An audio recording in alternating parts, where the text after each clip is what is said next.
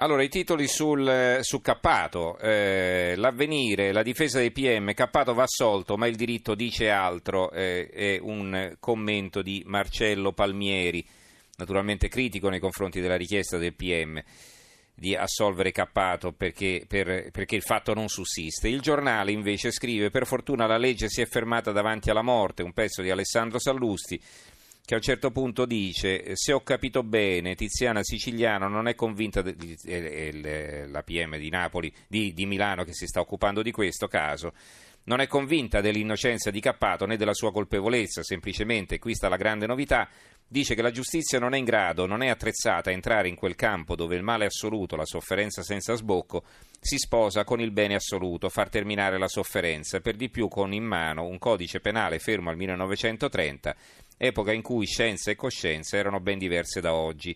La domanda di fondo è, in questa vicenda ci sono vittime e carnefici presupposto indispensabile per emettere una sentenza? Tiziana Siciliano, come molti di noi, non sa rispondere con certezze, ma la sua non è incapacità né resa e fermarsi di fronte a un mistero che ha già fatto e fatto intennare scienziati, teologi, cardinali e persino il Papa. Eh, libero, la politica non ti lascia neppure morire in pace, per fortuna c'è un PM, quindi un elogio della posizione della Siciliano, un articolo di fondo sul libero firmato da Filippo Facci. Domanda, sapete perché state apprendendo che la Procura di Milano ieri ha chiesto l'assoluzione del radicale Marco Cappato per l'accusa di aver accompagnato DJ Fabo a morire in Svizzera?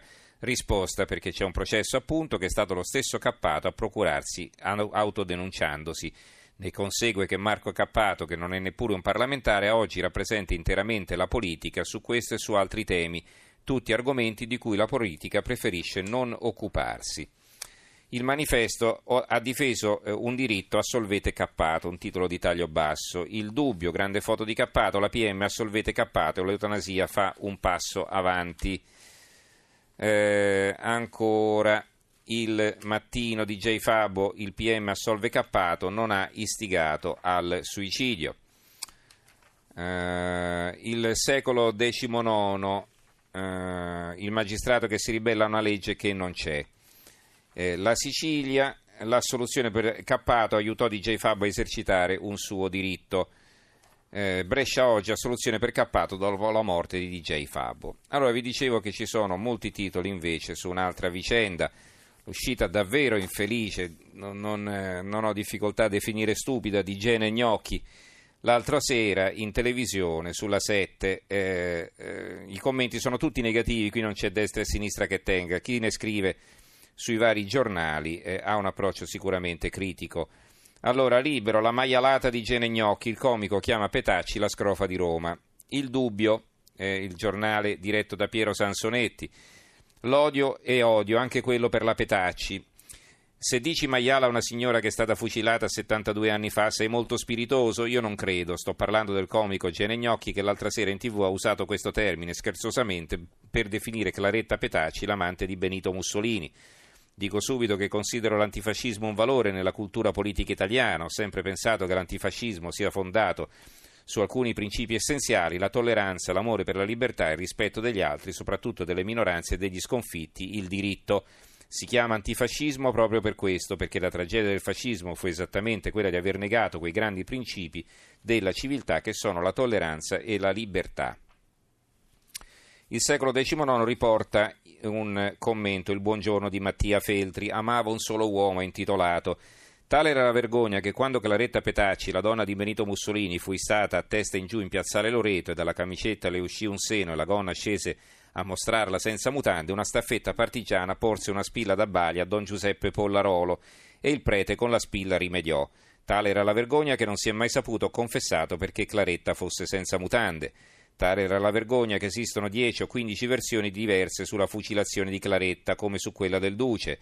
Tale era la vergogna che in Mussolini Ultimo Atto, il film del 74 di Carlo Lizzani, partigiano e comunista, si racconta che si fece di tutto per allontanare Claretta dal plotone di esecuzione e infine fu uccisa quasi per accidente. Tale era la vergogna, tale era per una donna che seguendo Mussolini la ridotta in Valtellina credeva solo di aver vinto la sua guerra, lei amante contro le altre cento amanti e contro la moglie Rachele. Tale era la vergogna che Sandro Pertini, uno che per antifascismo si era fatto il carcere e il confino ed era stato condannato a morte dai nazisti e ne scampò evadendo da Regina Celi e infine votò per l'esecuzione di Mussolini, ecco, tale era la vergogna che nel 1983 Pertini disse la sua unica colpa è di aver amato un uomo. Tale non è più la vergogna che l'altra sera, facendo umorismo sul maiale fotografato a Roma da Giorgia Meloni, Gene Gnocchi ha detto che quel maiale femmina si chiama Claretta Petacci e in studio tutti a ridere e stavolta neanche una spilla. La verità, quel maiale Claretta Petacci, la satira miserabile di Gene Gnocchi. E poi il tempo, ridi pagliaccio.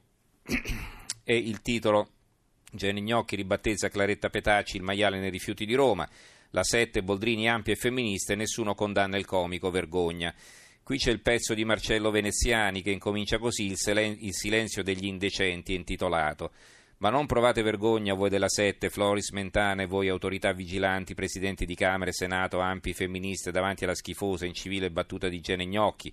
Se questo è un comico sulla scrofa che razzola tra i rifiuti domani, romani e che lui ha battezzato con la genialità di un demente malvagio Claretta Petacci, non stiamo parlando della macabra e bestiale macelleria di Piazzale Loreto che fa vergognare ogni paese civile.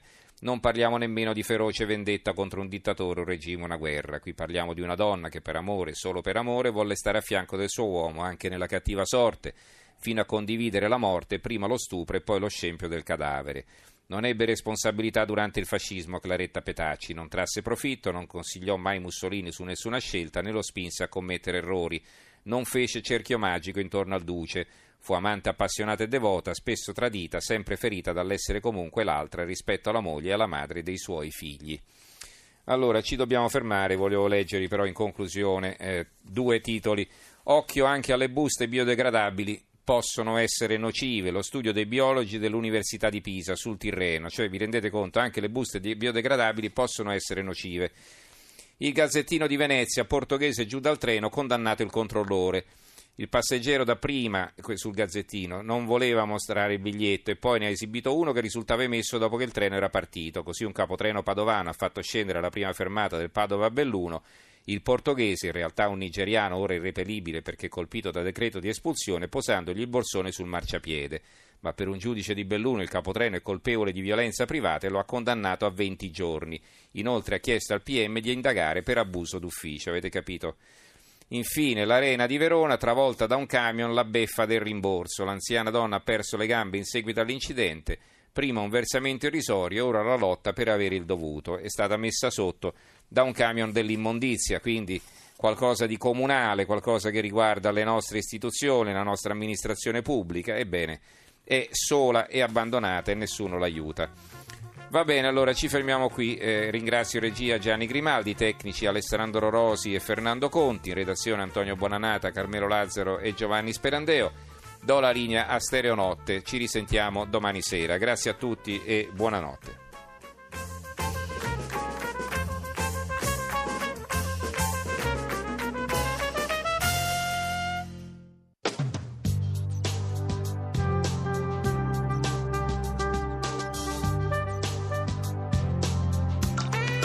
Rai Radio 1.